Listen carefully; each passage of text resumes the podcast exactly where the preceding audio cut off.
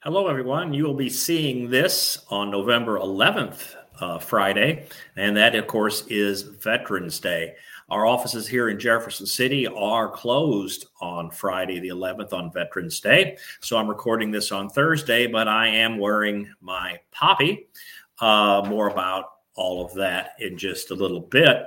Uh, first, a couple of the substantive things that uh, we wanted to cover that have been popped up this last week or two here at the office. The first one is kind of an unusual thing that uh, you may have seen something on this uh, from the National Funeral Directors Association, uh, perhaps. Um, the blurb didn't come out from them, but they were quoted talking about it. And it's a, a very strange thing that's going on when people search for obituaries. Now, uh, the situation where this usually pops up is someone has heard that a friend of theirs from high school passed away, maybe in another town or another state or something. And so they do a Google search to try to uh, find out more information. And what they're greeted with at the very top of the Google search very often are YouTube channels, YouTube links. And if they click on that, what you find is just somebody there sitting in front of a camera, uh, maybe at a table or maybe in a chair, and just reading obituaries or reading death notices and things like that out of a newspaper or perhaps off of a website or something. And that's all it is. Just somebody sitting there reading the death notice or the uh, obituary. And if you check into that channel, you'll see they do that thousands and thousands of times. They've got these people out there that all they do is sit there and read an obituary in front of a camera on YouTube. And the reason they do that is because it gets them clicks, it gets them views. And if they get enough views on these YouTube channels, they can become part of the YouTube program where they get paid for the people looking at it. They can run advertisements, scroll across the bottom. Uh, you might have to look at an advertisement before you see the video, so forth and so on. And so it doesn't matter if that particular video maybe only gets a half dozen or a dozen people looking at it, when they've got hundreds and, and thousands of these out there and they're all linked to the same account, the same channel, they are they get credited uh, for monetizing, uh, reading off people's obituaries. There's nothing you can do about it. There's nothing just about anybody can do about it, except that if your family's uh, or people in the in your town uh, ask about because they saw something like this, let them know it's not you. You had nothing to do with it. You know, sorry if it was not pleasant, distasteful, or uh, wasn't well done, or whatever it is. But it's just people that are doing that on YouTube to make money, and there's not a whole lot anybody can do about it. Uh, very often, they're just reading things out of uh, off of websites of newspapers I know here in town you can just get on the. Uh, it's not you don't even doesn't even cost anything because I think that's free. You can get on and search all the obituaries that's in the local paper, and people sit there in front of uh, a camera and read them off. So again, uh, I know the the NFDA had a comment on that, uh, but uh, again, uh, they had some attorneys looking into it, I guess, and there's frankly there's not much anybody can do about it. So the only thing is to be aware that that's going on, and they they they understand how the algorithms on Google search works so that it very often is always near the top of the uh, Google search thing. So they might think this is an official thing that came out of your website or your funeral home. Uh, but of course, it wasn't. So, uh, again, that's just kind of an FYI. If you see that out there, uh, know that, that that is going on. The second interesting thing that we've gotten a, a four calls on this last month. It appears that people are either redoing their embalming room, they're renovating it, or they're putting in a new one uh, at a location or something like that. And so we've had a lot of questions about the requirements for the embalming room. The most uh, common one is the floors, walls, and ceilings, interestingly enough. Uh, the state regulation says that the floors, walls, and ceilings must be in good repair easily cleanable, of course and that the walls and ceilings must be light colored and the walls must have washable surfaces. A couple things to break down there. There is no requirement that the floor be a light colored surface. Now, you can see why that might make sense. Why you may want to have a light colored floor, but it doesn't have to be light colors. The walls and ceilings must be light colored. Now, the question you get there is well, what is light colored enough? Beats me. I've always wondered how the inspectors figure that out. You know, do they come in with the Sherwin-Williams paint chart, you know, and say, "Oh, I'm sorry, your uh, your walls are seashore sunset, and they must be mountain moonrise or lighter." I I've got no clue on what the standard for light colored enough is, but they must be non-absorbent, and all walls must have washable surfaces, which is another I think kind of funny rule because guess what? If you show me a wall, I will wash it. Might not look good when I'm done with it. Okay. If it was velour or, or velvet and uh, it, uh, you know, had a pick, you know, a velvet picture of Elvis playing poker with the dogs or something like that. It won't look very good when I'm done washing it. But to me, there's no such thing as a non washable wall. Of course, velvet or velour something like that would violate the other part of the rule that says it must be non-absorbent. So if you have any questions about that, be more than happy uh, to uh, lead you straight to the uh, the Code of State Regulations, where all the regulations for embalming rooms are on there. Of course, there's a whole list of things that every embalming room must have. And you're interested enough, you're not supposed to have things in your embalming room that aren't needed for the embalming room. So you can't use it for storage of non embalming room related items. Uh, the other thing, another item is if the floors are subject to cleaning by flooding, there needs to be a drain in the floor. There must be, of course, a functional lock on the door. You must have an eye wash kit. There must be ventilation that does not cause a nuisance. There's a whole list of things, and if they're if you can't find it, they're actually very easy to print out. If you can't find it, uh, give us a holler here at the office, and then we will. Uh, I'll send you the link or print it off and send it to you, whatever it is you need to do. But make sure those walls and ceilings are light colored and that everything is easily cleanable, well maintained, and non absorbent. The other thing, of course, uh, keep in mind, and we, we point this out when we do our pre inspection inspections, is that in your embalming room, the embalming tables must always have a sheet on them, even if a body is not present. And I know for a fact that in, historically, that's something that some inspectors love to do.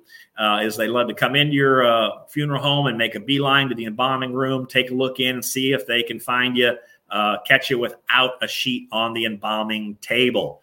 So always make sure that you have sheets on the embalming table, even when the body is not there.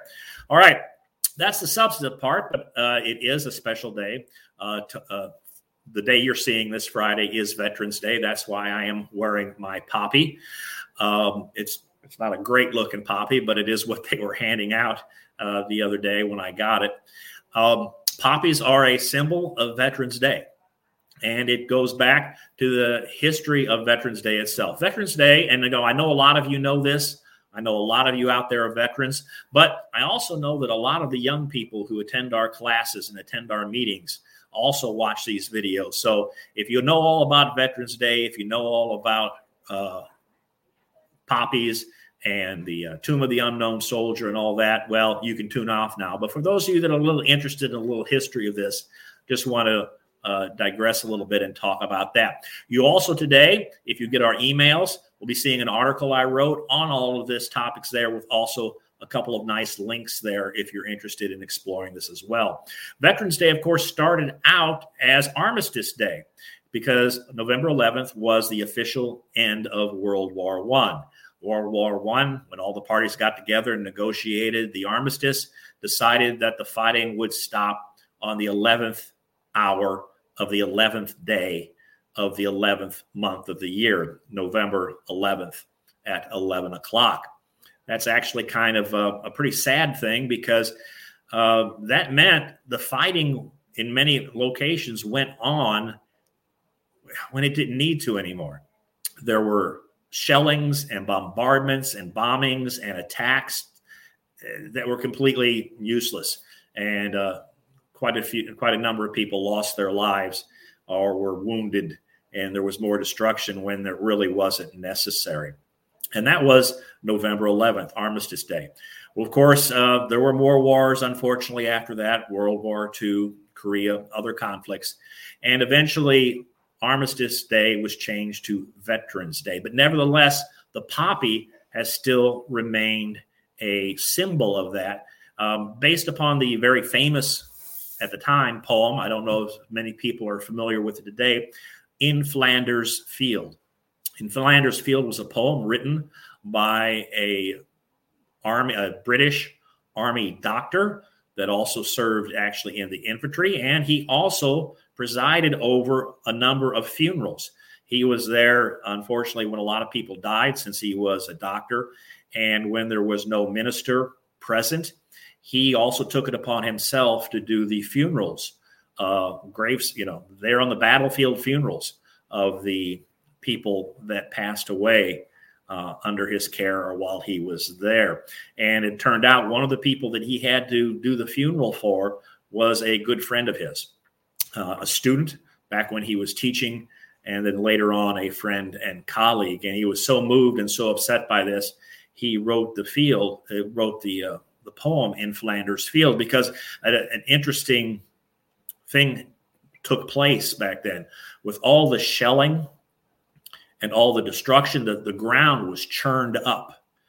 And that resulted, interestingly enough, in a very high lime content. the, the soil had a very, after all the shelling and the destruction, the, the soil had a very, very high lime content. And one of the few things that grows very well in soil that has a high lime content is poppies. So it was very common on a field that was finally now undisturbed and now had graves on it for poppies to pop up on the grave site. And that then eventually became uh, kind of the symbol of Armistice Day. Uh, it, if you read the article, you can read about the woman who popularized that, uh, not in only in the United States, but uh, Canada, in Britain, worldwide.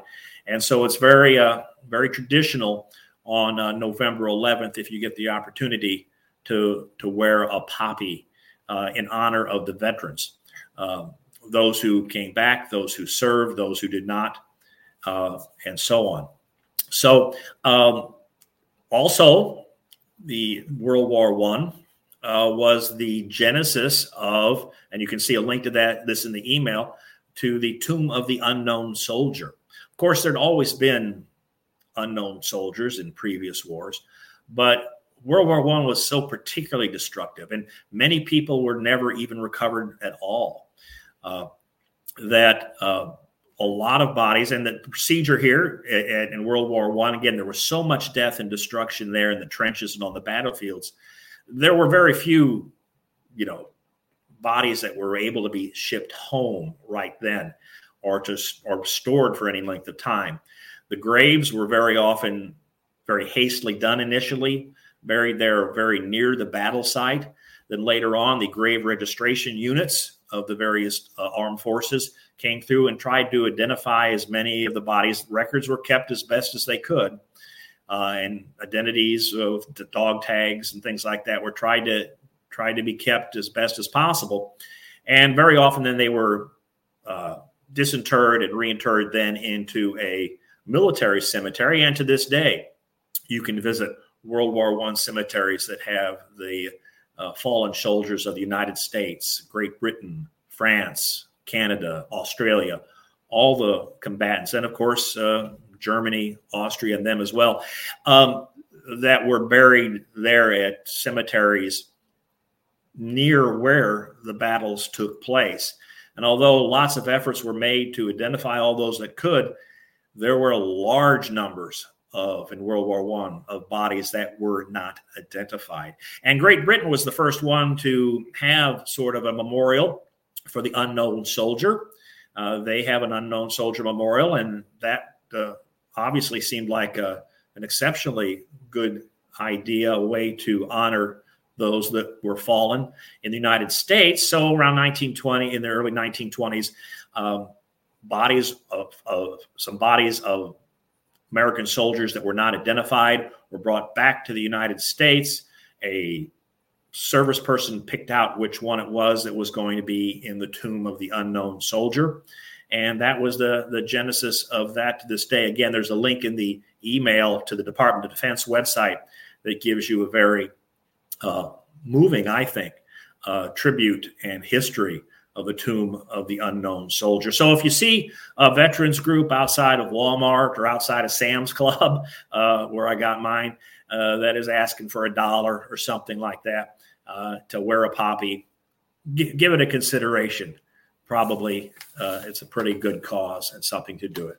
So in closing today, and in honor of this day in Flanders Field by John McCrae. In Flanders Field, the poppies blow between the crosses, row on row, that mark our place. And in the sky, the larks still bravely singing fly, scarce heard amid the guns below. We are the dead. Short days ago, we lived, felt dawn, saw sunset glow, loved and were loved, and now we lie in Flanders Field. Take up our quarrel with the foe. To you from failing hands we throw the torch, be yours to hold it high. If ye break faith with us who die, we shall not sleep, though poppies grow in Flanders Field. Have a blessed and safe Veterans Day. We'll see you next week. Until then, stay safe.